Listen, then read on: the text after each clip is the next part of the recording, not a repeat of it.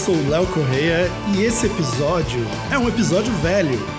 Eu resolvi publicar aqui na timeline alguns episódios antigos de outros podcasts que a gente já produziu. Esse aqui é um episódio do podcast Bonde Andando, que foi produzido entre 2016 e 2018, então faz aí algum tempo e, e é muito divertido ver como alguns assuntos envelheceram mal. Mas enfim, fica aí. E apesar de serem episódios mais antigos, pode ficar muito à vontade para procurar a gente lá no Twitter, trocar uma ideia no arroba esse episódio ou mandar um e-mail para cartinhaspara@esseepisodio.com.br. Massa?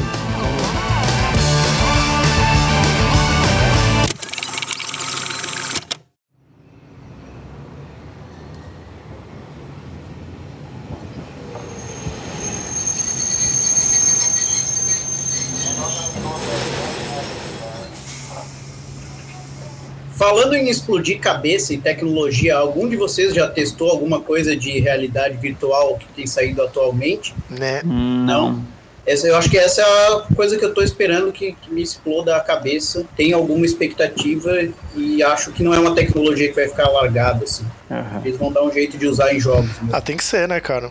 É, e se fizerem um jogo de abdução alienígena com Grace pra realidade virtual, caralho, cara. tem essa expectativa de que o óculos vai servir alguma coisa para games mesmo. Uhum. Esses dias eu muito explodiu a minha cabeça porque eu tava vendo um vídeo no YouTube de um canal que eu sigo, tipo um canal de marcenaria, assim, nada a ver, de um americano. E aí eu abri ele no iPad e eu vi que tava estranho aquele vídeo, tipo, tava meio distorcida a imagem, sei lá. E eu achei meio confuso, cara, a hora que eu mexi o iPad, ele tipo mexeu a câmera no vídeo. O quê? Ele é tipo o que o cara publicou é um vídeo em 3D. Então ele tem uma câmera 360 graus, que só que quando tu bota um óculos de realidade virtual, tu mexe a cabeça e é, é como Sim. se, tipo, ele te gira o vídeo como se tu estivesse mexendo a câmera, né? E o iPad faz a mesma coisa, porque ele tem acelerômetro. Então tu fica como se fosse uma janelinha na mão pro, pra, no caso era a oficina do cara. Ele tava mostrando a oficina dele. E aí, tipo, ele, ele falando, mostrando as coisas, mas tu pode tipo, virar pro outro lado e não ficar olhando pro cara que tá falando. Tu fica, sei lá, vendo as ferramentinhas ou não sei o que, tu fica com liberdade para passear achei muito foda, porque quando a gente fala de óculos de realidade virtual, tem dois caminhos, né? Tem os óculos de, tipo, para tu imergir num ambiente 3D, que são esses mais voltados para jogos, tipo óculos Rift, do, do PlayStation também e tal. E tem esses outros, tipo que a Samsung lançou agora, que tu bota o teu celular que ele é bem mais simples e ele serve basicamente para tu assistir um vídeo desse tipo, assim, né?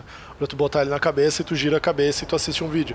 De um lado tu tem coisas que são vídeos em 360 graus e no outro a experiência de imersão dentro do ambiente 3D desenvolvido por alguém e talvez interativo, né? Tipo, tu tem a liberdade para navegar dentro do ambiente. E foi legal ver que no caso do vídeo pré-renderizado tem um universo para se explorar com os óculos, mas se tu não tiver o óculos, beleza, porque tu consegue pegar um celular normal ou iPad ou qualquer coisa e tu, e tu consegue usar e passear e tal. E isso dá um sentimentozinho de que, putz, talvez não seja só, não seja tão vaporware, né? Sim. Tem espaço para o negócio vingar, mesmo que ninguém compre a tecnologia, sabe? Ninguém, mesmo que ninguém uhum. compre o óculos em si. E, bah, meu, em relação a games, tá todo mundo pilhadaço, né, cara? Tem um vídeo que tá rolando essa semana aí do, de, uma, de uma atração nos Estados Unidos, sei lá onde, que o cara bota um óculos e ele vai pra uma montanha russa, né? Não sei se vocês viram. Não. E aí, tipo, no, no, no óculos, ele é é um jogo, porque ele é meio interativo, mas ele é bem besta, assim, a interatividade dele. Ele praticamente é uma experiência que tu passeia pro ambiente 3D com óculos desse, só que o que o teu personagem faz nesse ambiente 3D é reproduz os movimentos que a montanha-russa faz no mundo real. Então, tipo, é como se tu estivesse numa navezinha voando e tem um monte de alienígena, coisa explodindo, e a tua nave vai indo, e daí ela sobe, desce, faz curva, e aí conforme ela vai se mexendo, tipo, tu vai sentindo a montanha-russa fazendo a mesma coisa, entendeu? Isso deve ser uma parada realmente muito foda. Só que também é a experiência de parque de diversões, né? Você nunca vai conseguir fazer uma porra dessa em casa. Uhum. É, o que eu tô pensando aqui é que com, com essa tecnologia dos videogames vai ter que vir junto uma nova aceitação social de algumas coisas, tá ligado?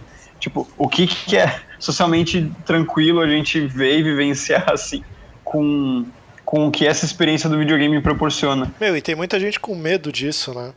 Todo mundo fica, ah, meu Deus, óculos de realidade virtual, todo mundo vai ficar que nem o meio Matrix. achando que as pessoas vão se desligar. Mas as pessoas já estão desligadas, já ficam olhando para uma tela o dia inteiro, qual é a diferença? É só ela virar um óculos, fim. Exato, e é, e é, tipo isso, a gente tem medo do óculos, mas a gente usa o celular. Há 10 anos atrás a gente tinha medo do celular usando o computador. Há 20 anos atrás a gente uhum. tinha medo do computador assistindo TV.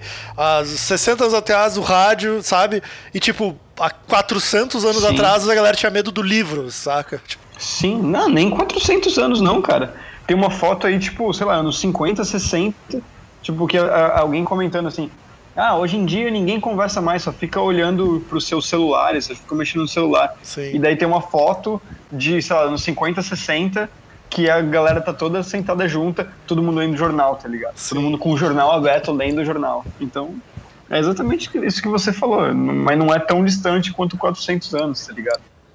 Há 10 mil anos devia ter alguém com uma pedra, assim, né? Sim, essas pedras, só fico olhando para essas pedras. Totalmente imerso. As pessoas não conversam, pai. É, né? As pessoas não conversam mais como antigamente. só ficam fazendo pinturas rupestres na parede. As pessoas só querem contar suas histórias nas paredes das cavernas.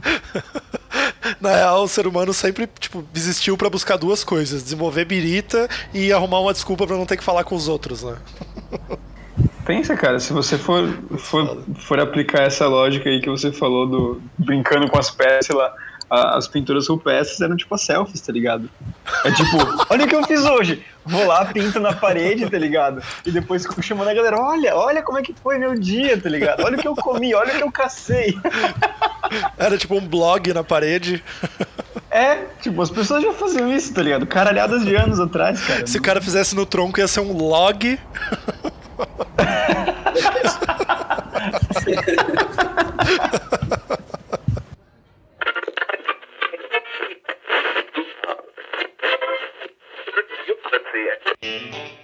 E pra ti que pegou o bonde andando, seja bem-vindo! Eu sou o Léo Correia e eu tô aqui com um bando de gente. Quem são vocês? Eu sou o Caxias e no fundo eu sou uma criança nintendista até hoje. E eu sou o Granja e eu parei de jogar Mario 64 porque eu não me dei bem com aquela jogabilidade. E na real não é um bando de gente, é uma dupla. Sim, somos um trio.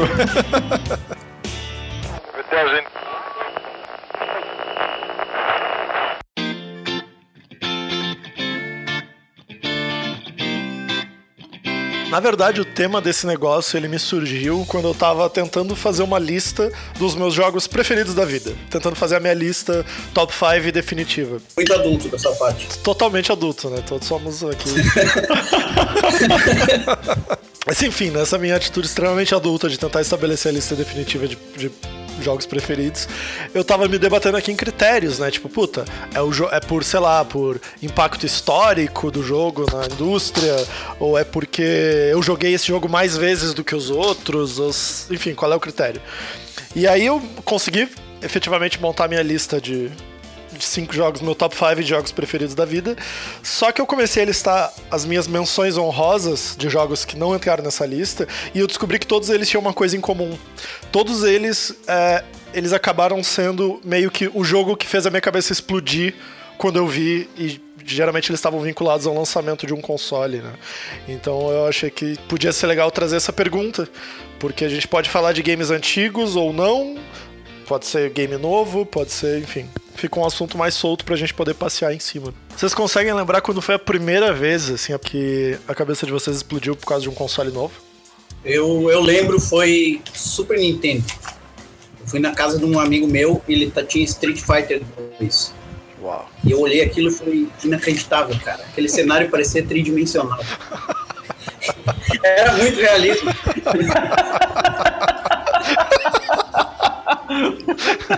Caramba. É, tipo, Realismo do Street Fighter 2. Não, era, era tipo. Eu enxergava aquilo como se fosse um 3D estereoscópico, de tanto que aquela perspectiva me, me impressionou. Na verdade, era só um chanzinho que fazia um paralaxe fingindo um 3Dzinho, mas. Aham. Na verdade, eu lembro que eu nem, nem dei tanta bola pra luta e pros lutadores, eu fiquei, só fiquei olhando o cenário e dizendo, meu Deus do céu, a que ponto? A que ponto chegamos? Sim. Os videogames vieram mesmo para ficar, né? Nossa. O problema é que nesse dia eu tava na casa de um amigo meu e eu era criança e ele fui na casa dele para ver o videogame, só que tinha que dormir tipo 10 da noite. Então imagina tu mostra pra uma criança às 8 da noite um Street Fighter 2 ah. e manda ela dormir às 10 da noite. Isso não se faz, cara. Isso Muito não. tenso. Muito ruim ser criança assim. Sim. Eu tenho uma história com o Street Fighter 2 também, porque foi o jogo que me fez explodir a cabeça com o Super Nintendo. Mas não, não foi o primeiro da minha vida, mas foi um, com o Super Nintendo foi o primeiro jogo. Porque quando. Na, época meu pai fazia cursinho, e aí ele ia pro cursinho de noite e ele me deixava na casa do meu avô. Só que eu não ia lá pra lá pra ver o meu avô. Eu ia lá porque um tio meu tinha um Mega Drive. Então eu interesseiramente passava todas as noites de cursinho do meu pai na casa do meu avô, não dando a mínima pro meu avô. E aí, sei lá, cara. Eu, eu ia praticamente todo dia, umas, sei lá, três vezes por semana lá. E uma vez eu cheguei lá e o meu tio não tava, por acaso. E aí o meu avô, sabendo que eu só ia lá para jogar videogame, falou: ah, o teu tio não tá aqui, mas ele, o videogame tá ali no quartinho no fundo, vai lá, liga, lá se vira. E aí eu cheguei no quarto e não tava o Mega Drive dele. Tava um Super Nintendo montado com o Street Fighter 2. E foi, rolou esse momento. Ah! Que que essa porra roxa e cinza na minha frente? E o mais bizarro, cara, é que tinha. Eu não lembro como é que era, que vinha escrito na caixa. Tinha lá Super Nintendo, não sei o quê. E eu acho que tinha alguma coisa com computer. Tipo, computer entertainment, alguma bobagem do tipo. Não, é Entertainment System. Cara, e eu lembro que eu surtei, assim, porque, cara, eu tô jogando num computador. Puta que pariu. Tipo, isso aqui não é um videogame. Isso aqui é um computador de, de games, sabe? Era uma parada muito fora da curva. e aí eu fiquei alucinado. Que, que idade tu tinha?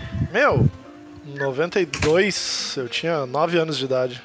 É interessante tu já pensar num conceito de um computador de jogos. Eu era muito mais inocente quando era criança. Pois é. Mas foi muito bizarro, cara. E aí eu joguei Street Fighter amarradão. E ainda, daí depois, tipo, nunca mais joguei, nunca mais vi, nunca mais tive contato. E aí depois que eu já tinha ido morar em Floripa, um dia eu tava conversando com um amigo meu. E aí eu contei daquele jogo que eu tinha jogado e que eu, a maioria dos meus amigos achava que era mentira. Porque, tipo, se tu não tinha visto esse Street Fighter no fliperama, cara, ninguém tinha aquela porra em casa, sabe? E não tinha venda oficial da Nintendo no Brasil ainda, então não tinha propaganda na TV. Tipo, tu via propaganda do Sonic, do Alex Kidd, porque a Tectoy trazia o Mega Drive e o Master System, mas Super Nintendo não tinha. É, pegava, pegava forte a SEGA mesmo. A Exato. Não, não, não no Brasil. E aí, tipo, eu contava a história do jogo, provavelmente eu devia descrever como a coisa mais perfeita e realista e 3D do mundo também, né?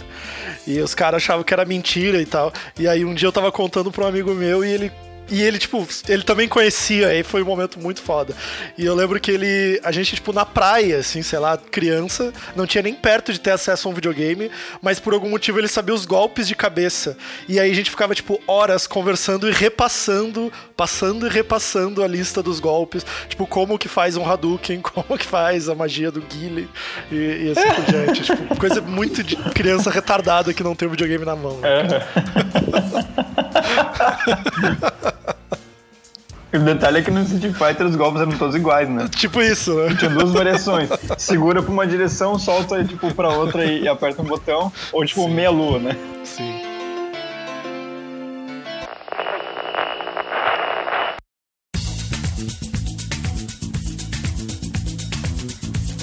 Cara, o, a primeira vez que que minha cabeça explodiu mesmo, assim, com, com videogame, na real. Não foi bem com, com um jogo especificamente. Um belo aniversário lá por, tipo, por 93, 94, sei lá. Tipo, minha tia me deu um Super Nintendo, cara. Tipo, pra mim, no meu aniversário, tá ligado? Então era meu videogame, não era meu dos meus irmãos, porque eu tinha uma irmã mais velha, é, um irmão dois anos mais novo e um caçula, assim, tipo, e primos, e primos, e primos, e primos, tá ligado?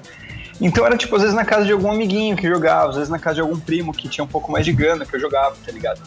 E, cara, quando, quando eu ganhei o meu videogame, era só meu, tá ligado? Foi tipo, caralho, velho, essa porra é minha, tá ligado? Ninguém encosta se eu não deixar. Eu posso jogar o tanto que eu quiser sem dividir com ninguém, tá ligado? Eu posso, tipo, morrer de tanto jogar Super Mario World, tá ligado? Quando eu ganhei meu primeiro Super Nintendo, ele também rolou um teatrinho, assim, porque todos os meus amigos da rua tinham videogames, eu não tinha. E aí, casualmente, eu tava na casa de um deles jogando Donkey Kong 1. A gente tava no último chefe, a gente nunca tinha terminado o jogo. E, tipo, nós com vida pra caralho, assim, só que tava muito difícil de matar aquele cara. E aí, daqui a pouco, chegou a minha irmã, bateu na casa do meu amigo e falou: Ah, o pai chegou lá em casa e ele tá muito brabo contigo e ele mandou tu ir pra casa agora. E aí eu fiquei assim, tipo, hum, o meu pai não é brabo assim. e, tipo, não aconteceu nada. Essa história tá muito mal contada. E aí eu, tipo, puta, mas ok, tive que sair da casa do meu amigo, largar o último chefe do Donkey Kong no meio do caminho. Aí eu fui, tipo, fui seguir a minha irmã, daí ela saiu correndo e rindo. Eu, filho da puta, essa guria tá me trollando, né? Tipo, caralho. Achando... Aí, cara, cheguei em casa, tava meu pai com uma caixa assim de papelão, daí eu abri e tinha a caixa do Super Nintendo dentro da caixa de papelão. E por acaso era o mesmo Super Nintendo da história anterior, tipo, aquele que eu tinha visto na casa do meu avô, o meu avô tinha comprado para me dar. Ah. E cara, foi tipo muita decepção, porque o videogame chegou isso era assim, final da manhã de um sábado. Daí meu pai falou, puta, massa, vamos instalar, vamos instalar. Daí ele falou, ah, não instala sozinho, eu já tava careca de saber como instalava um Super Nintendo, mas ele, ó, não instala sozinho, vou te ajudar. Só que eu só vou ali trabalhar, fazer não sei o que, que eu tenho que ir num cliente, eu já volto e tu me espera. Velho, isso era final da manhã. Eu fiquei alisando aquela caixa. até, sei lá, três horas da manhã, quando meu pai finalmente voltou. Porque ele esqueceu que ele tinha me mandado segurar. Era melhor que ele tivesse bravo e tivesse que partir. Total, naquela situação era melhor. era menos tortura do que isso, né? cara. O que que eu fiz pra merecer isso, pai? Não, no final ele, ele tava era bravo. entenderia, né? Tipo, ele tava bravo de verdade, esse era o jeito dele de me castigar, né? Uhum. Daí. Caralho, ele é uma mente criminosa. Aham. Uhum. Te fez esperar até 3, 3 da manhã, daí chegou, abriu a caixa, era uma pedra, era um tijolo. Isso é para você aprender a nunca mais fazer não sei o que, Leonardo. para nunca mais criar expectativas na vida. Isso é pra aprender a não pedir videogame. Uhum. não, cara, e daí tipo, ele foi trabalhar, daí alguém chamou ele, sei lá, pro boteco, o boteco virou sei lá, boate. Eu sei que ele voltou para casa bêbado, 13 da manhã. E aí, claro, né? Tipo, porra, não vou instalar o negócio agora. Daí ele foi dormir, aí eu puta, agora eu vou instalar essa merda. Daí eu fui lá, liguei ele na tomada e ele era 110. Caralho! E aí eu liguei na tomada 220 de Floripa e meu Super Nintendo foi pro saco. Foi tipo o melhor, pior dia da tua vida. Foi o melhor, pior dia da minha vida, cara. Foi bem tenso. Uhum. Daí, cara, toda essa merda, daí no dia seguinte eu acho que alguém arrumou aquela fonte queimada. Sei lá, não lembro da história, eu sei que logo depois deu certo. Agora o bizarro, cara, é que passou uma semana e, tipo assim, eu era conhecido na rua, na galera, como o moleque que não tinha o porra do videogame. E aí eu ganhei o Super Nintendo, exatamente uma semana depois, minha madrinha chega em Floripa para nos visitar. Ah, trouxe um presente para ti. Abre a mala e tira um Mega Drive de dentro da caixa. Caralho. E aí foi caralho. No caso do Mega Drive eu não tive reação. Tipo, eu não tenho mais força para comemorar porque eu já gastei tudo semana passada. Assim. Foi tipo bizarro. E aí era engraçado porque a galera muito achava que era mentira né, no bairro. Porque eu falava, não, agora eu tenho os Super no Mega Drive. Ah, tá, aham, uhum, claro, claro, claro. Pode crer. Rolava umas esnobadas, às vezes eu ia na locadora e pegava tipo uma fita de cada, só porque eu podia. Uhum. o mesmo jogo. o mesmo jogo. O mesmo jogo, né? Quero ver como é que é jogar em controles diferentes é. no mesmo jogo. Cara, não que fosse totalmente sem motivo, porque naquela época era muito, muito normal os jogos serem diferentes de uma plataforma para outra. Isso é verdade, naquele tempo valia a pena ter dois videogames. É, exato. Sim, Raramente sim. rolava o jogo ser exatamente igual, assim.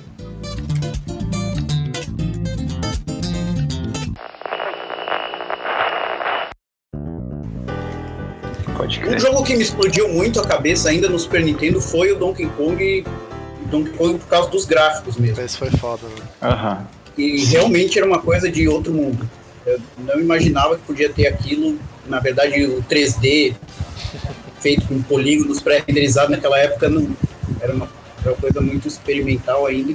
Quando surgiu aquilo foi impressionante. Meu, quem que tinha feito? Acho que ninguém tinha feito isso antes, né? Cara, na época eu acho que a Nintendo tava experimentando com plataforma de Silicon Graphics, mas era pioneira, assim. Né? Sim, sim. É, porque eu lembro de jogo pré-renderizado tipo Mortal Kombat, assim, jogo que era feito com fotinho, né? É, era foto. Mas de, de de modelo 3D renderizado, não lembro de alguma coisa antes do Donkey Kong, pelo menos expressivo, assim. Mas o Donkey Kong era um pacote completo, até porque o som também era muito bah. bom, era de outro mundo. O David Wise, que era o compositor. Isso. Esse cara aí é um monstro. Esse é... cara é um monstro. Até hoje eu ouço música remixada de Donkey Kong e e achando muito bom.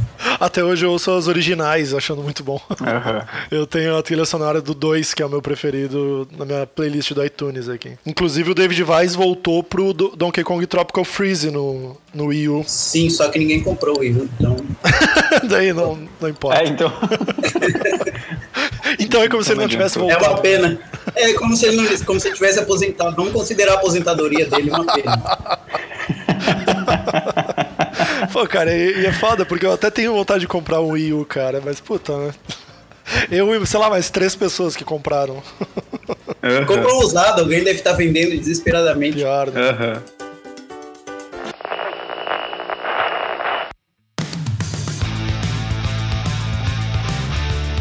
Cara, é, é, engraçado, a Nintendo depois do Wii, ela não conseguiu me criar hype pra nada, nunca mais. Ela nunca foi uma mais. decepção.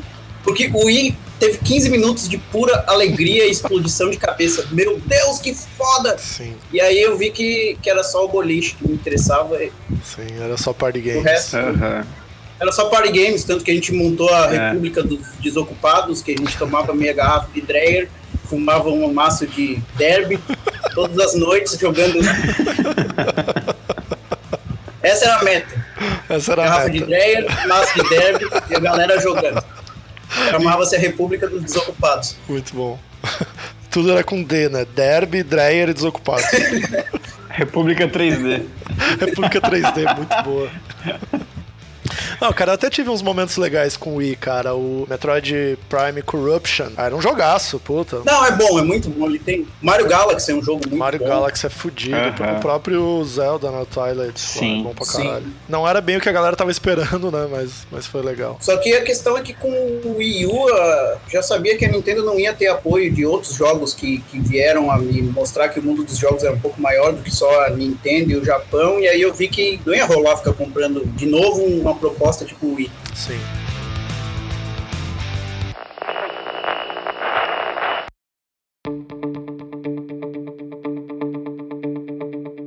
Se a gente for comparar sei lá, nos anos 90, mais ou menos, no mercado de games, a gente tinha, de um lado, jogos que, que a gente vamos chamar de arcade, talvez, que são os jogos mais for fun, assim, que, que eram os consoles, a maioria dos consoles na época, a maioria dos jogos de arcade e tal, que se distinguia muito, muito de jogo de computador, né? Sim. Que eram os jogos, jogos geralmente mais sérios, tipo o Doom, Quake, tipo Civilization, esses jogos mais cabeção. E até RPG ocidental mesmo. Exato.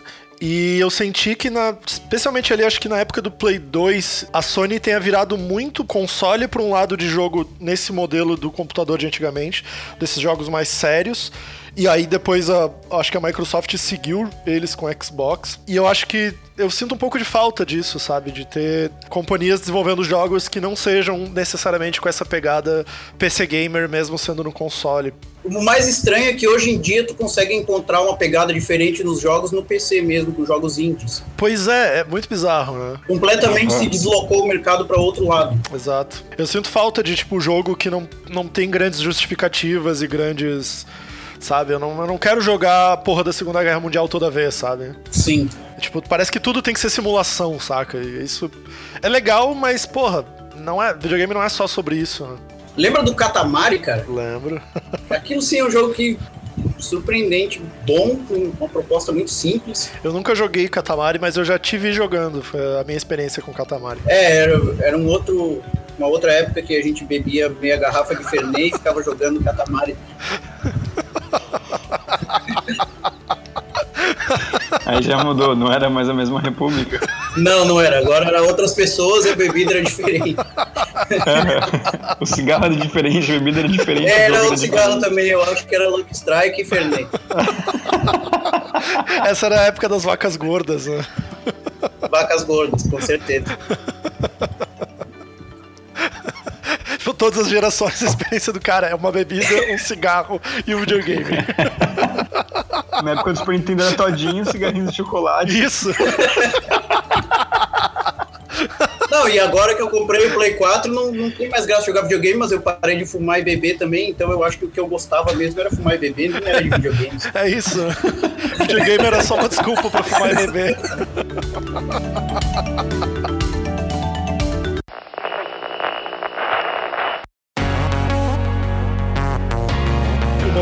foi muita explosão de cabeças foi quando eu vi pela primeira vez a propaganda do Sonic na TV. Porque lá, tipo, isso comecinho dos anos 90, eu acho. É, quando a, a Tectoy começou a trazer o Mega Drive pra cá. Aliás, quando a Tectoy começou a trazer o, o Master System pro Brasil, já foi tipo quase ou praticamente na época que o Mega Drive estava sendo lançado. Foi bem finalzinho dos anos 80, começo dos 90, porque tinha aquela história de embargo, de importação antes e tal, né? Então a gente não teve muito tempo com a geração 8 bits do Nintendinho e do Master System, tipo, a gente não curtiu muito elas, né? Quando ela chegou no Brasil já foi meio atropelando com a geração 16 bits também. Sim. Então, tipo, eu vinha de já uns, sei lá, 5 anos, talvez, jogando videogame com Atari. Tipo, toda a minha experiência era com os jogos nível Atari. Mas enfim, e aí eu, tipo, vinha dessa experiência. E aí um dia eu tô vendo a TV e passou uma propaganda do Sonic já no Mega Drive, né? Porque o Sonic foi lançado primeiro no Mega Drive. É, e cara, foi tipo assim: não, não, não. Tu sai do River Raid, de repente tá o Sonic pegando a botinha supersônica e correndo pra caralho, não sei o quê. Foi, foi um momento de. Tipo, os videogames chegaram na minha vida finalmente, assim. Eu acredito que eu tenha tido a mesma reação quando vi o Sonic, só que eu não podia admitir, porque eu era nintendista, então a minha cabeça tava explodindo, mas eu segurei bem forte e não deixei ela explodir. e fiquei olhando, é legalzinho, é legalzinho. Mas o Mario é melhor. Eu achei foda, eu achei foda. Não, não fui, achei foda. A cabeça tava explodindo, daí tu botou o capacete do Virtua Boy pra não, não deixei, explodir. Não deixei isso, exatamente. Não vai explodir.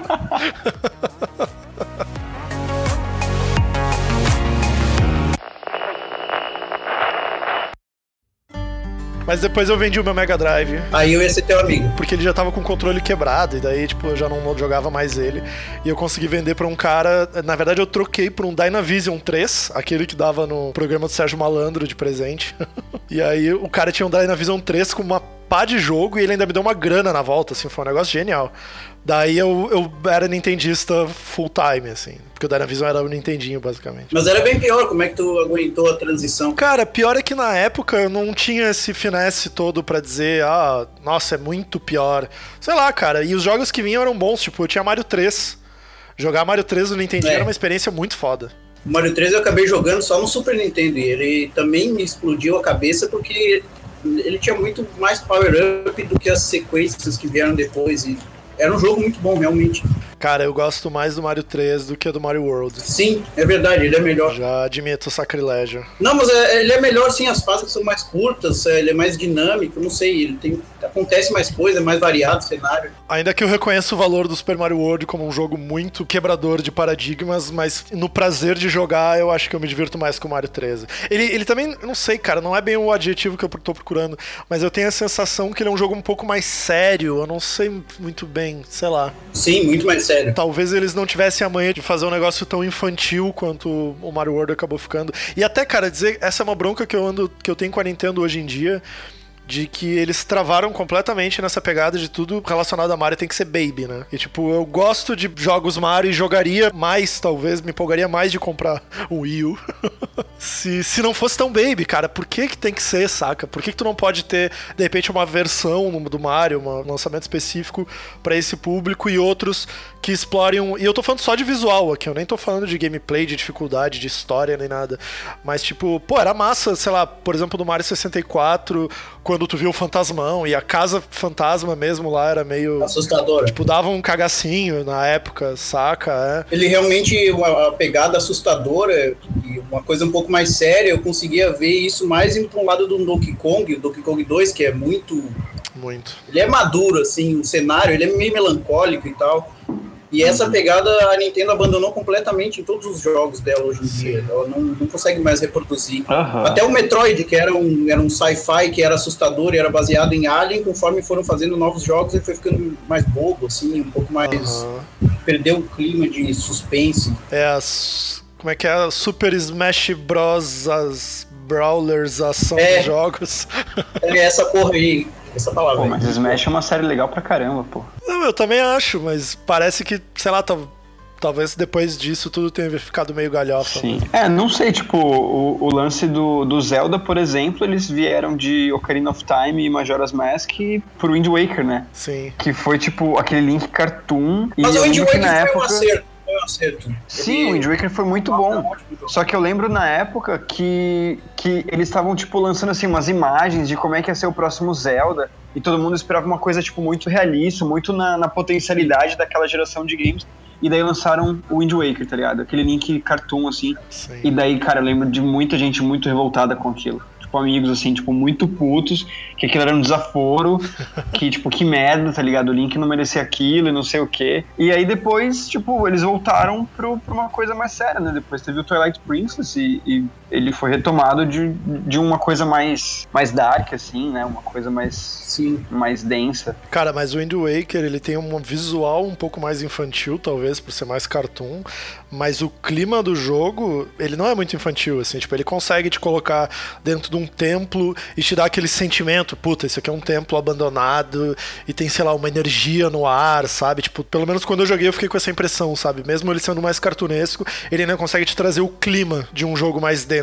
É que eu acho que, que o Wind Waker a gente já jogou com, com uma outra maturidade, assim, saca? Especialmente depois do, do Majoras, assim. Apesar de eu ter, só, só ter jogado o Majoras Mask recentemente, uhum. mas por exemplo, o, o Wind Waker, como ele é uma série assim mais, mais toon, né? Tipo, um visual mais, mais coloridão e tal, não sei o quê. E, os, e as duas sequências também, o, o Phantom Hourglass e o Spirit Tracks do, do DS, Sim. eles têm uma, uma coisa, tipo, muito caricata, sabe? O Link, ele é tipo, até meio bobão, assim. Tipo, meio criança voada, sabre? Meio, uhum. meio sei lá, ele, ele tem umas coisas muito, muito tipo, cômicas na, na história. Só que se você começa a, a a, a perceber, tipo, o pano de fundo da coisa, aí você percebe essa, essa densidade do jogo, né? Por exemplo, o lance de que os Horas. É, o, o Hyrule foi tão dizimada que os Horas eles tiveram que evoluir pro, pro povo que voa, tá ligado? Sim. O povo da água virou o povo que voa, tipo, que loucura, tá ligado? E é cientificamente correto.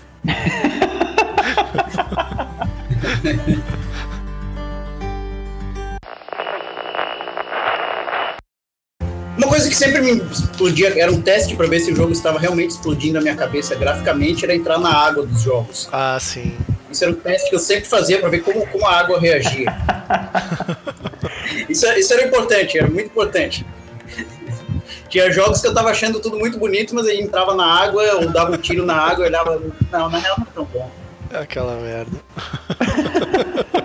Esse é um baita de um critério. É um bom cara. critério. É um ótimo critério.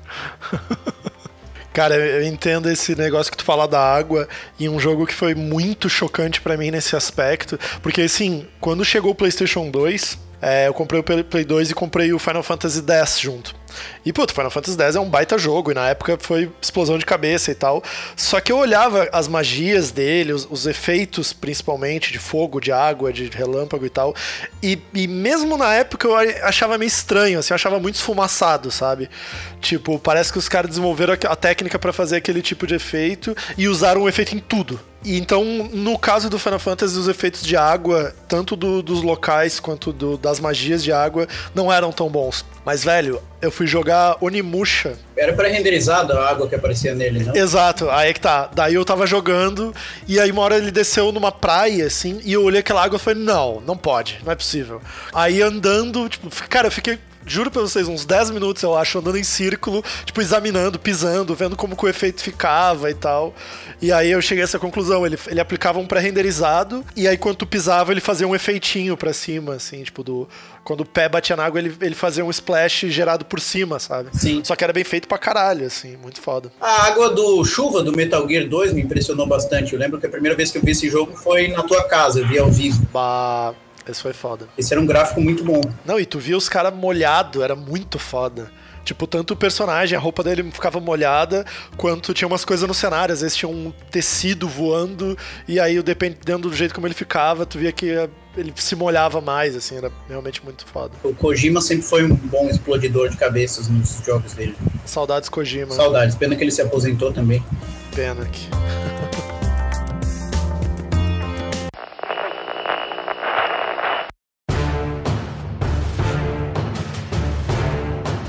pior, cara, o Metal Gear foi um jogo que eu pensei umas mil vezes se ele entrava na minha lista do top 5.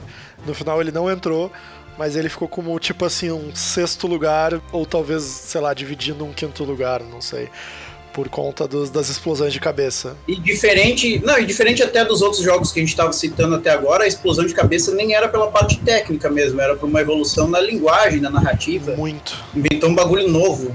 Realmente, eu, eu, eu, de novo, eu era, era nintendista, porque eu tinha o Nintendo 64, e aí eu joguei o Metal Gear e não deixei minha cabeça explodir, porque eu fiquei olhando e dizendo, é legalzinho.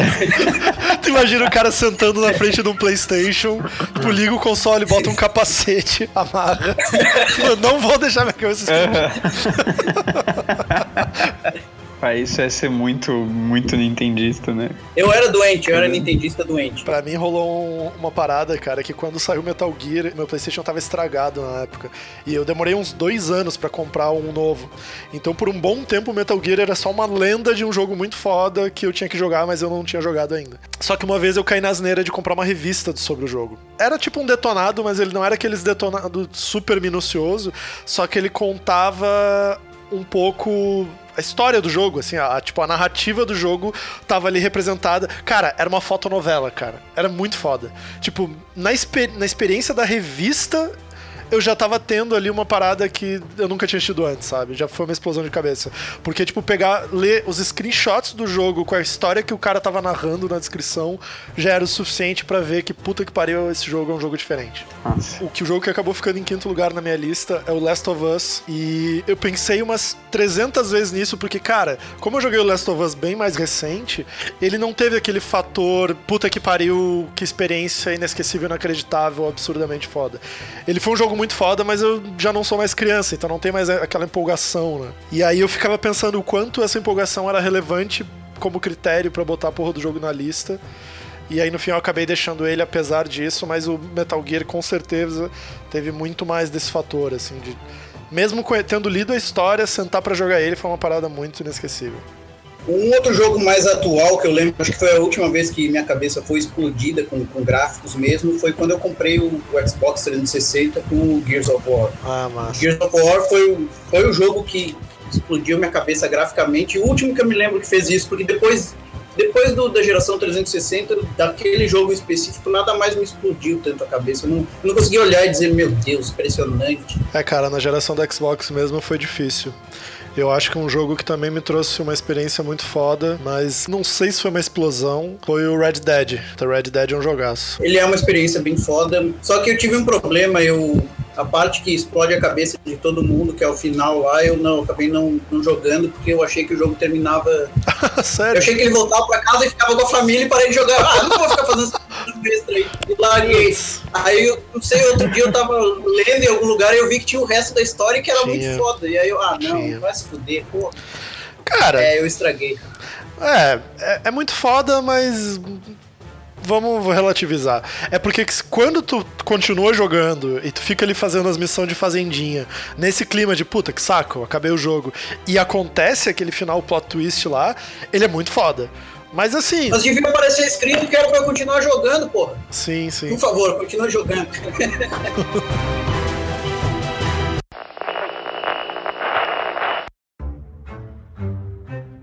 o, no Zelda, no Phantom Hourglass do DS, tipo, você joga tudo com, com a canetinha, né, no, na tela de baixo, tudo tipo apontando assim e tal. E em cima meio que ficam tipo mapas ou algumas coisas assim, dependendo do, do modo do jogo que você tá. Se você já tá dentro de uma ilha, se você tá no, no mar aberto navegando e tal. E aí tem uma hora que, que você tem que encontrar uma indicação num mapa, tá ligado? Você tem o um mapa e você encontra o, o, tipo como se fosse o, o sea chart do, do, do jogo lá que ele tem uma marcação específica de onde você tem que ir. Você tipo encontra o, a cópia com uma marcação para você colocar no teu mapa. Só que daí essa parte que tem a informação que você quer tá na tela de cima e o mapa que você abre para copiar a informação tá na tela de baixo. E daí você olha e o mapa não é igual. Tipo, ele não é um mapa assim, são dois mapas iguais que eu tô olhando assim um em cima do outro. E daí uma hora que, cara, pelo menos eu, né? Eu fiquei um tempo assim nesse jogo, tipo, alguns minutos assim olhando e, e, tipo, tá, tá parecido e tudo mais. E daí eu peguei e me dei conta que ele tava espelhado. o mapa de cima estava espelhado com o de baixo. E daí o lance era, naquela hora você tinha que fechar o DS e abrir ele de novo. Quando você abria de novo, a marcação do mapa de cima tinha passado pro de baixo, tá ligado? E daí isso explodiu muito minha cabeça. Eu fiquei, caralho, velho! tipo, é um jeito muito maneiro de usar essa, essas duas telas, um videogame que você abre assim, portátil e tal. Eu achei muito a fuder aquilo. É um jeito bem Kojima de usar o videogame.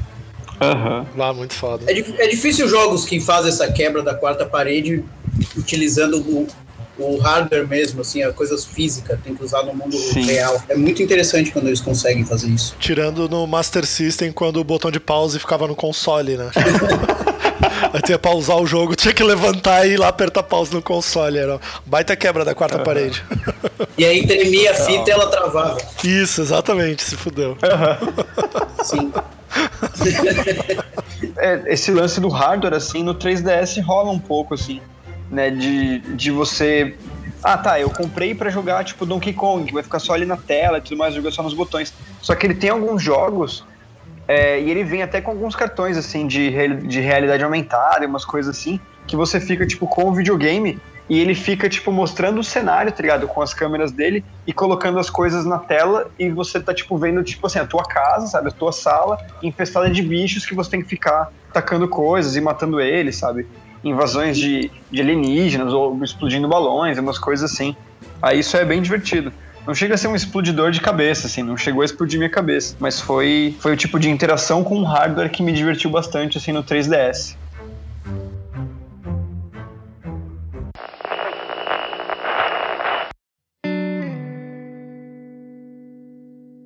Eu lembro o exato jogos... momento que o, que o Mario 64 me explodiu a cabeça. Eu lembro do exato momento, foi que ele estava andando de lado numa fase, que tem uma rampinha que sobe e depois tem uma água. E ele correu pro fundo, além de pisar na água, que era uma coisa impressionante, porque água nos jogos explode a minha cabeça. Ele começou a andar em direção ao fundo da tela e pegar moedas. Eu olhei, meu Deus, o que é isso? impressionante. E ele era permitido, né? Era Nintendo. Sim. Sim. Aí tava permitido explodir a cabeça. Sim, ela tinha o um monopólio de explosão de cabeça, então tava permitido.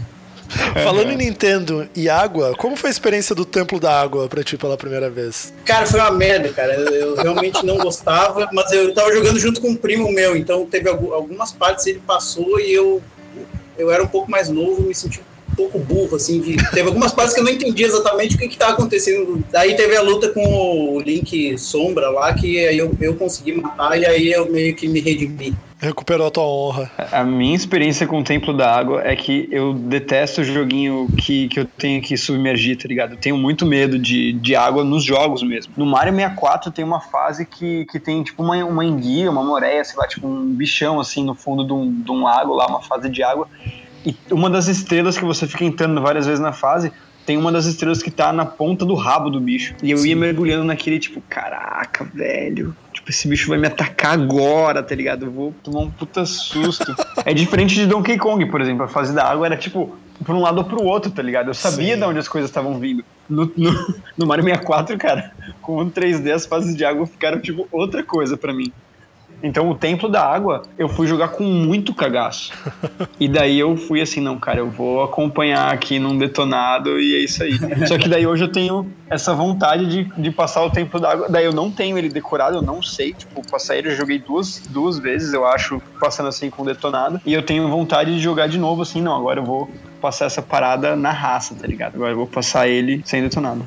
Mas o mais difícil do tempo da água não é que ele é difícil em si, é que tu tem que ficar entrando no menu para selecionar a botinha e tu esqueceu o que, que tu tá fazendo. Uhum. Isso é insuportável, cara. É, é, muito burra, é uma jogabilidade muito burra. É, eu acho que no, DE, no 3DS eles resolveram isso, tu consegue selecionar a botinha, talvez tu consiga. É, eu, eu ouvi dizer que sim. Sim, ele virou um item de menu. Que nem no, no uhum. Twilight, né? Também é assim, que tem a botinha, tu seleciona, tu habilita equipa e desequipa ela como item. Uhum. Porque, cara, é realmente, isso é muito insuportável. Mas o Templo d'Água, ele é dificilzinho mesmo, cara, porque ele, ele é um labirinto que não basta tu só explorar. Tu tem que imaginar como que aquela, aquele determinado elemento do cenário se comporta com tu mudando a altura da água e a profundidade das coisas. Porque tem coisa que boia, tem coisa que tu não consegue usar e tal. Tipo, ele demanda ou uma tentativa e erro inacreditável, que é o que a maioria das pessoas deve ter feito, ou uma grande imaginação para tu conseguir projetar na tua cabeça como é que aquilo vai acontecer quando subir ou descer o nível d'água. Né? Uhum. Cara, eu acho que tem isso, né? Eu acho que os jogos antes do 3D, talvez. Tô tentando pensar em algum exemplo que quebre isso. Mas acho que antes do 3D, dificilmente o jogo conseguia te dar uma sensação de que o personagem tá submerso de verdade, né? Uhum. Tipo, tu tá, tu tá olhando numa perspectiva, ele não te traz esse sentimento de vazio e de tô aqui no fundo, sabe? Sim. Como os jogos depois conseguiram. Talvez pela, pela capacidade de tu simplesmente estar tá no fundo do negócio e olhar para cima e ver que é. tem muitas coisas acima, essa verticalidade aí que, que assusta Exato. quando a pessoa tá dentro da água. Exato. Uhum. Eu lembro que o Mario 64, naquela fase que tem as plataformas também, que tu sobe e desce, cara, eu ficava muito agoniado jogando aquilo. Tem uma parte que tu tem que descer, e daí tem que entrar num túnel e demora, e tipo, puta, eu ficava muito, muito agoniado. Se bem que o Sonic causava agonia. Porque tinha aquela música terrorista, né?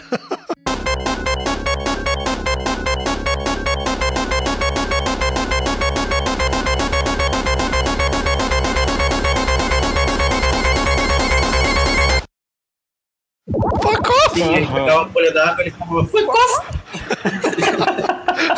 Sim, o Sonic me traumatizou com fase de água, é fato.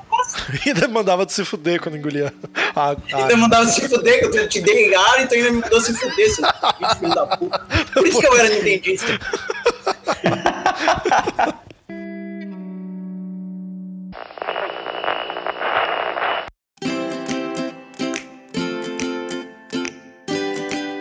Eu vou, eu vou confessar para vocês que, que eu joguei o Sonic 1, sim. Porque eu também tive, tive a sorte, Léo, de ter o Super Nintendo e ter o Mega Drive, tá ligado? Yeah. O Super Nintendo era só meu. Então, tipo, era o meu videogame, era muito foda. E daí meu pai deu um Mega Drive pra gente, deu até com aquele aquele Sega CD, tá ligado? Que você acoplava e tal, não sei o quê. Caralho. Sim, a gente, um a gente teve isso. eu tinha um Aquaplay. eu tinha um Lango toma essa.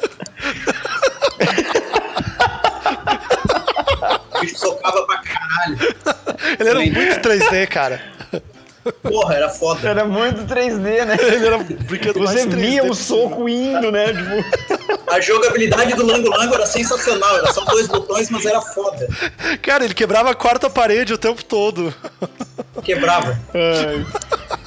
Quebrava em qualquer parede, né, cara?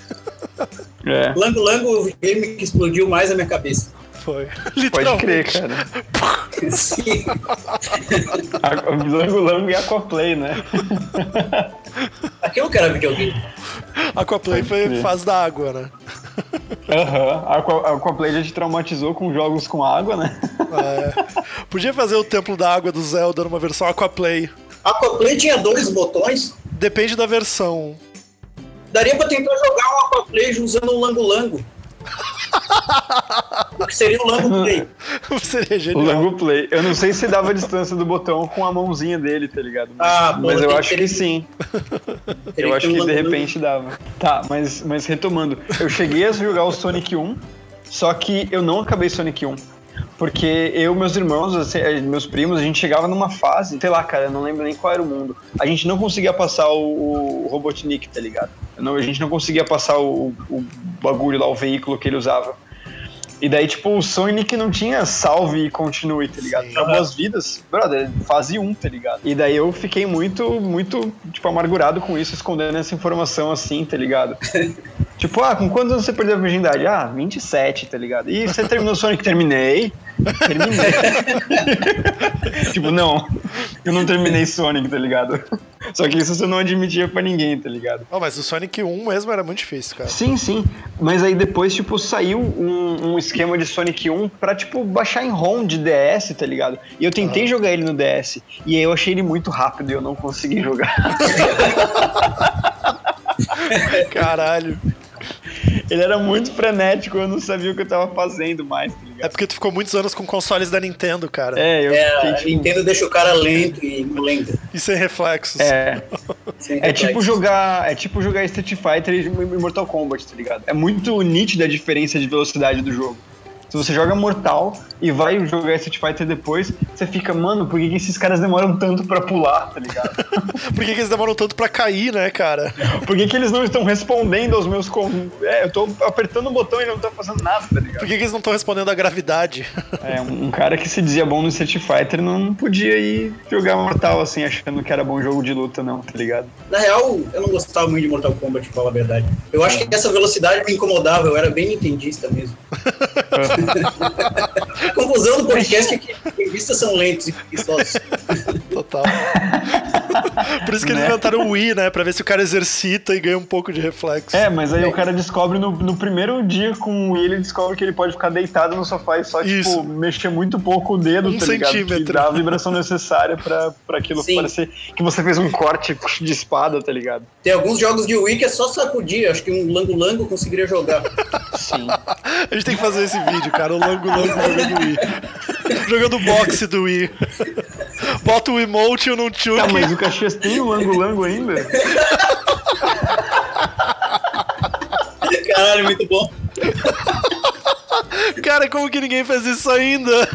Cara, é, é o jeito de jogar uhum. o boxe do Wii com botões, cara. Exatamente. Amarra no lano, lano. O cara faz o caminho inverso, né, cara? Uhum. o cara teve todo o trabalho pra desenvolver um controle de movimento. Aí filha da puta bota dois botões no lango-lango.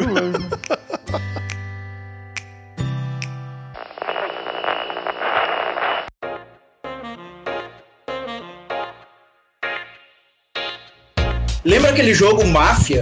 Que até que era um jogo bom, era, era meio explodidorzinho de cabeça, mas eu acho que a gente terminou aquele jogo umas 4 ou 5 vezes, eu lembro da gente terminando ele.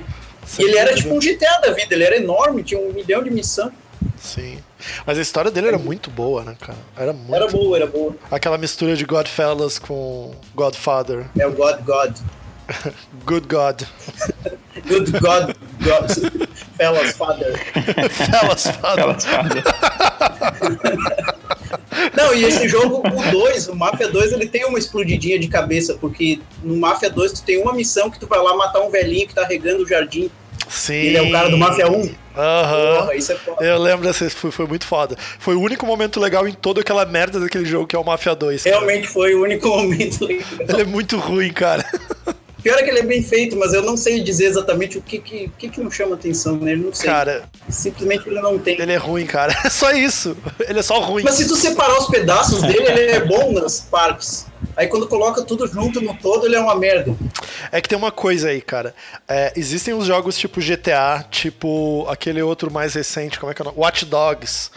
Que são esses jogos que tem um puta do mundo aberto e tem um milhão de coisas paralelas para tu fazer. O caso do Mafia, ele é o tipo parecido com o GTA, por ele te dar um mundo semi-aberto, vamos dizer assim.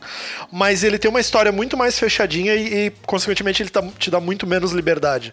Nesse tipo de jogo, cara, se o personagem não for muito carismático, não funciona. Que é o caso do Mafia 1, que os personagens eram muito bons. É verdade. Red Dead Redemption personagens muito carismáticos, muito bons. Mas, cara, Mafia 2, aquele Getaway, que era um que tinha no Play 2, que era um jogo feito em Londres, era Eu muito lembro. ruim. Mas aquele jogo era cinza e chato. É, cara, porque esses jogos que tinha uma historinha muito encadeada, e aí, tipo, tu tá jogando com um personagem sem graça numa história que tu não tem liberdade.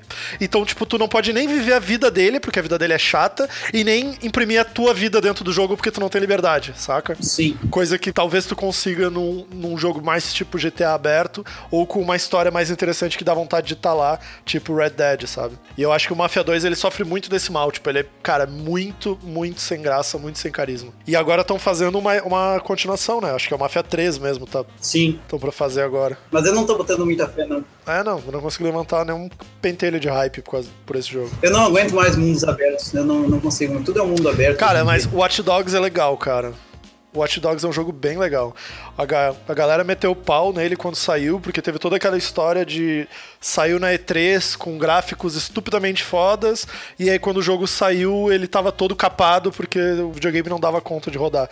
E ok, ele realmente ficou meio capado. Mas se tu conseguir sair desse, desse hype quebrado aí, ele ainda é um jogo muito legal, muito divertido. Tipo, o esquema ele é tipo um GTA de roubar carro e andar pela cidade. Só que ele tem o lance da tecnologia, né? Aí tu, tipo, toda a cidade é controlada por um sistema operacional único e o teu personagem é um hackerzinho, então tu consegue interferir nas coisas da cidade. Tipo, tu tá numa perseguição de carro e aí tu ativa, sei lá, uma sinaleira, faz ela fechar e faz o carro da polícia bater, umas bobagens desse tipo. Mas foi bem legal, eu consegui me divertir bastante com ele. Parece. Parece bom. O, o Assassin's Creed não te explodiu um pouco a cabeça? Para mim, explodiu um pouco. Né. Nem com o cenário abertão e o personagem subindo no cenário. Eu achei o jogo. Eu achei interessante a proposta. Eu não consegui jogar mais do que 5 minutos dele por dois motivos. Primeiro, porque eu não peguei o comecinho da geração do Xbox 360 e do PS3. Então, quando eu comprei meu Xbox, eu acho que já tava, tipo, no quarto ou quinto, sei lá, Assassin's, ah, tá. Assassin's Creed. Então, como eu não peguei desde o início, eu não entrei no trem do hype, sabe? E o segundo problema, cara, uhum. é que quando ele saiu, eu já tava meio enjoado de joguinho de parkour. Sim tipo, não me bateu, assim. Então tem alguns jogos do início da geração da sétima, é isso? Sétima geração, que eu não peguei tanto, tipo Assassin's Creed, tipo o próprio que tu falou lá atrás, o Gears of War, eu nunca joguei. Cara, ele é bom, mas ele é, na, em sua jogabilidade ele é meio medíocre, assim, é tirinho, piu-piu, é isso aí. Não faz muita coisa diferente disso. Tirinho e murinho. É, tirinho e murinho, que coisa que todos os outros jogos começaram a tirinho e murinho. Exato.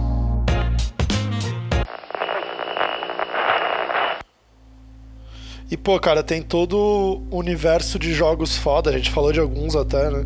Que são os jogos de final de geração que explodem a cabeça, né? Sim. Que tu olha e, meu Deus, eu não acredito. É. Donkey Kong foi um desses.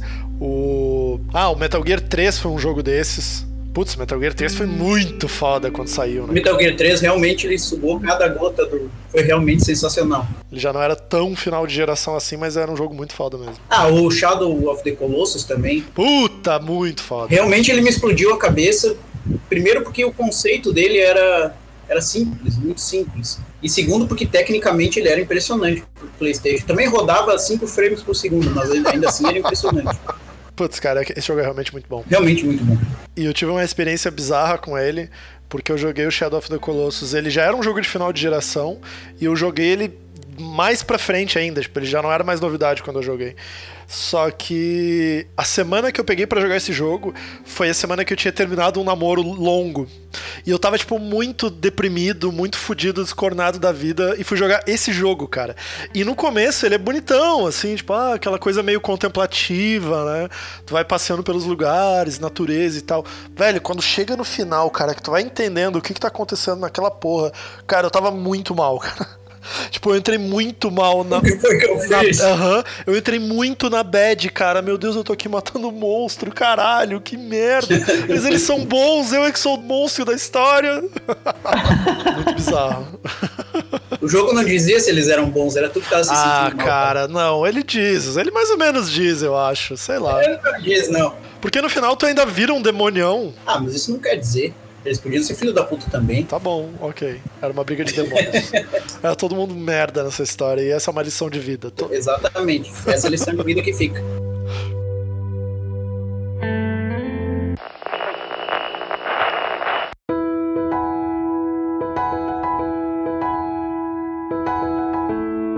Qual que é o teu jogo favorito dessa lista que tu fez?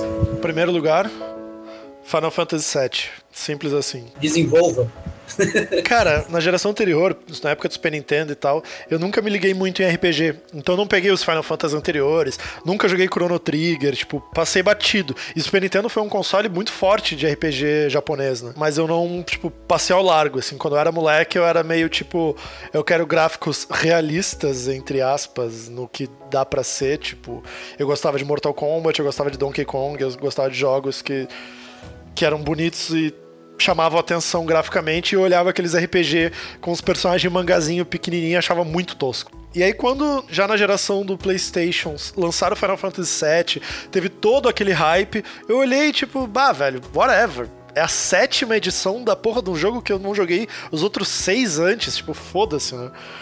Até que um dia eu tava na casa do amigo meu, e aí ele tava. Cheguei na casa do amigo meu, ele tava jogando Final Fantasy VII. E aí tava ele caminhando ali no mundinho verdinho, na grama, sei lá. E eu olhei, ah, legal, esse é aquele jogo que todo mundo tá hypando e tal. É, pois é. Daí ele entrou numa batalha. E aí aquela batalha em turnos que eu achei, tipo, meu, que porra, nada a ver isso aí, cadê a ação do jogo? Até que ele soltou uma summon. E aí a minha cabeça explodiu. E acho que tem um pedaço do meu cérebro até hoje grudado no teto da casa dele por causa disso, cara. Porque foi muito foda. Eu, não, meu, que porra é essa?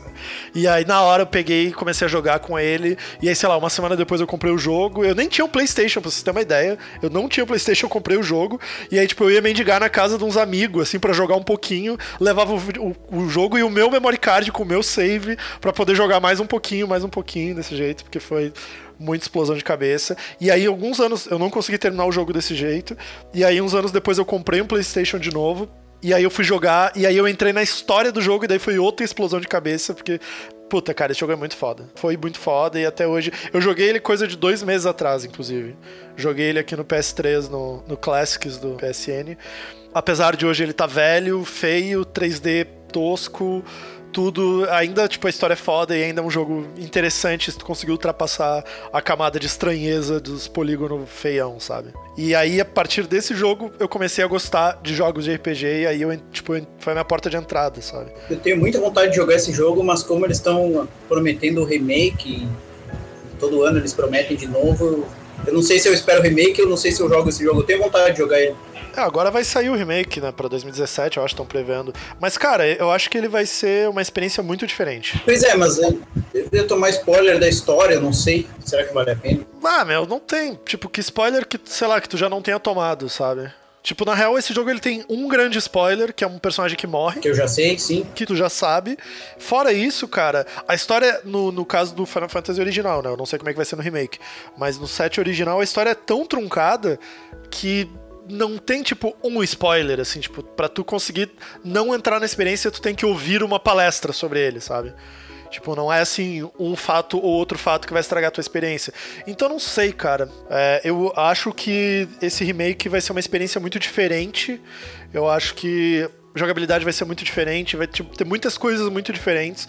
Então talvez ele valha a pena ter as duas experiências, sabe? Não sei se tu joga esse antes ou joga o remake antes e depois joga o antigo para ter uma ideia, sei lá. Mas eu ainda recomendo ele como, puta, cara, ele ainda é um jogo muito foda, independente de fatores nostálgicos. E eu acho que ele custa 10 pila na PSN, sei lá, PS3.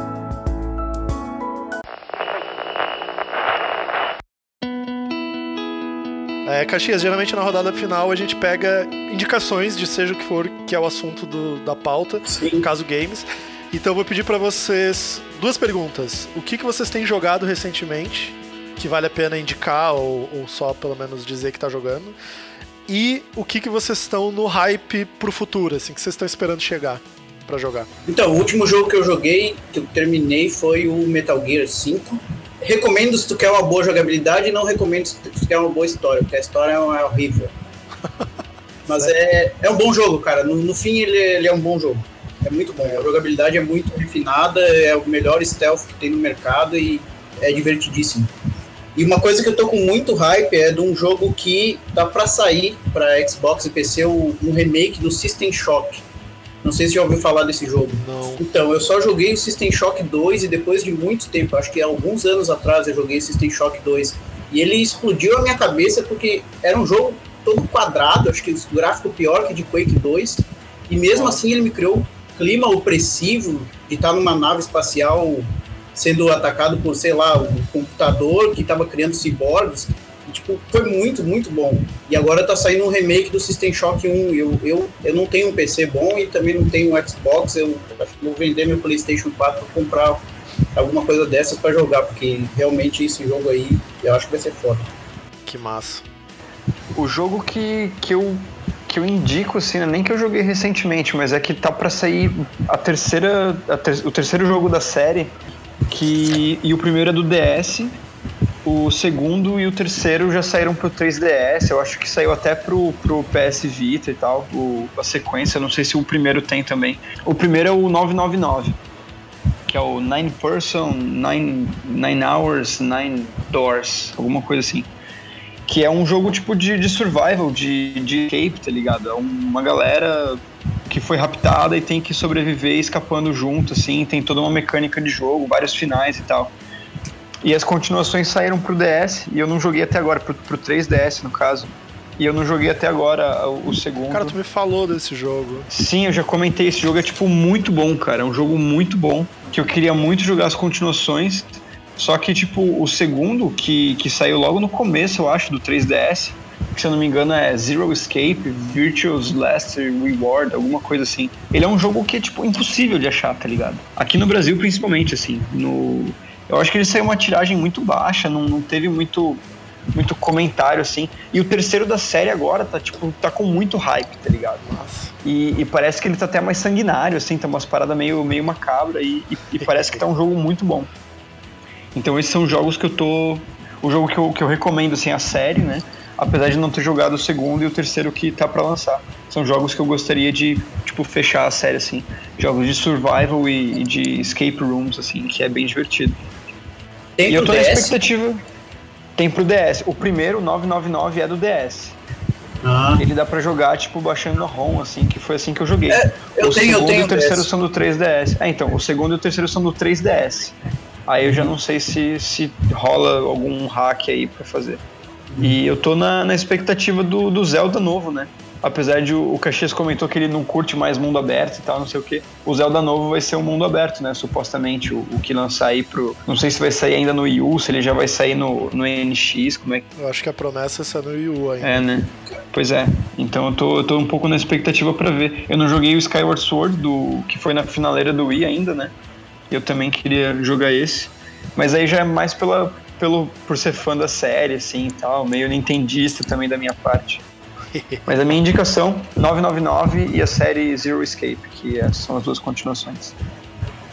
É, o que eu tenho jogado. Uh, tem os jogo, jogos de botar a cabeça no aquário e não pensar muito, né? Tipo, eu tenho jogado um pouco de FIFA, modo cabeça no aquário, de jogar aquele modo carreira e tal, e quando eu não quero pensar muito. Eu tenho jogado um pouco de Hearthstone no iPad também, tipo, geralmente na cama, assim e tal. Mas jogo de console mais com historinha que eu joguei recentemente, que eu joguei mais, foi o remaster do remake do Resident Evil 1 no PS3. O Resident Evil 1 é um dos meus jogos preferidos da vida. Daí teve aquele remake no GameCube, que é um jogo muito foda e que eu não joguei na época porque eu não tive um GameCube. E, e aí, ano passado, agora em 2015, eles lançaram um remaster do remake pro, pro PS13, Xbox e tal, em HD. E cara, aí eu tipo, pude jogar ele e ele é um jogo muito foda. Ele é muito, muito, muito bom. Tipo, os caras melhoraram. O remake do GameCube já tinha sido muito foda. Tipo, a história é mais legal, tem mais elementos, uh, mudou coisa da jogabilidade. Tipo, tem jeitos diferentes de se matar zumbi, coisas diferentes que tu precisa fazer no jogo. Tipo, não pode, não adianta só matar o zumbi com tiro. O cadáver cai e ele fica ali. E se tu não fizer mais nada, depois de um tempo ele revive como um zumbi muito mais forte. Então tu tem que ir lá e tocar fogo nele, tem umas dinâmicas diferentes. Nessa versão do remaster do PS3, eles melhoraram o controle do jogo também. Que não é. Tipo, ele tu ainda pode jogar com o modo controle antigo, que é aquele controle de tanque, de tu vira o personagem para andar para frente na direção que tu quer. Aí agora, tipo, eles mudaram para tu usar o analógico numa movimentação em 3D, então o jogo ficou bem mais legal e mais ágil, mais rápido. E é um puta jogo e eu eu não fiz 100% ainda, não platinei ele, porque falta um troféu que é muito difícil de pegar. Mas, tipo, eu já fiz até o troféu de terminar o jogo só usando a faca. Saca? Tipo, de não usar nenhuma arma e matar até a porra do último chefe só com a faquinha eu fiz. Então eu andei jogando bastante, o jogo é muito bom, recomendo. Ai, que travou a imagem ele bebendo água, ele ficou muitas horas bebendo água. Não, afogando. Eu tô horas aqui já de volta. Eu dei um gole no primeiro momento da gravação, tá ligado? Tá com lag. Porra, eu fiquei bolado, caralho, o bicho consegue tomar muita água.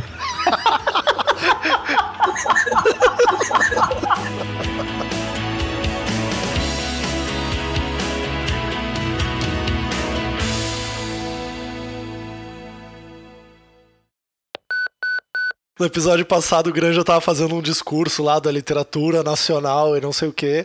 E sem querer eu botei uma trilha muito épica no fundo. E, tipo, muito parecia um discurso de.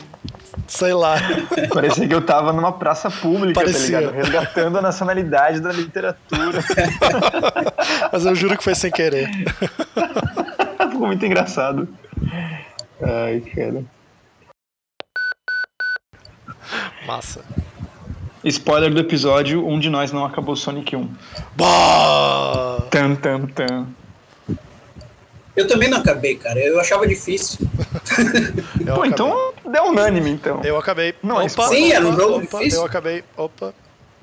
Ups. Um de nós acabou Sonic 1. Tam, tam, tam. Tam, tam, tam. Acabei Sonic 1 e Sonic 2, porque, né? Olha só. e não me orgulho Poxa. disso. Não me orgulho disso.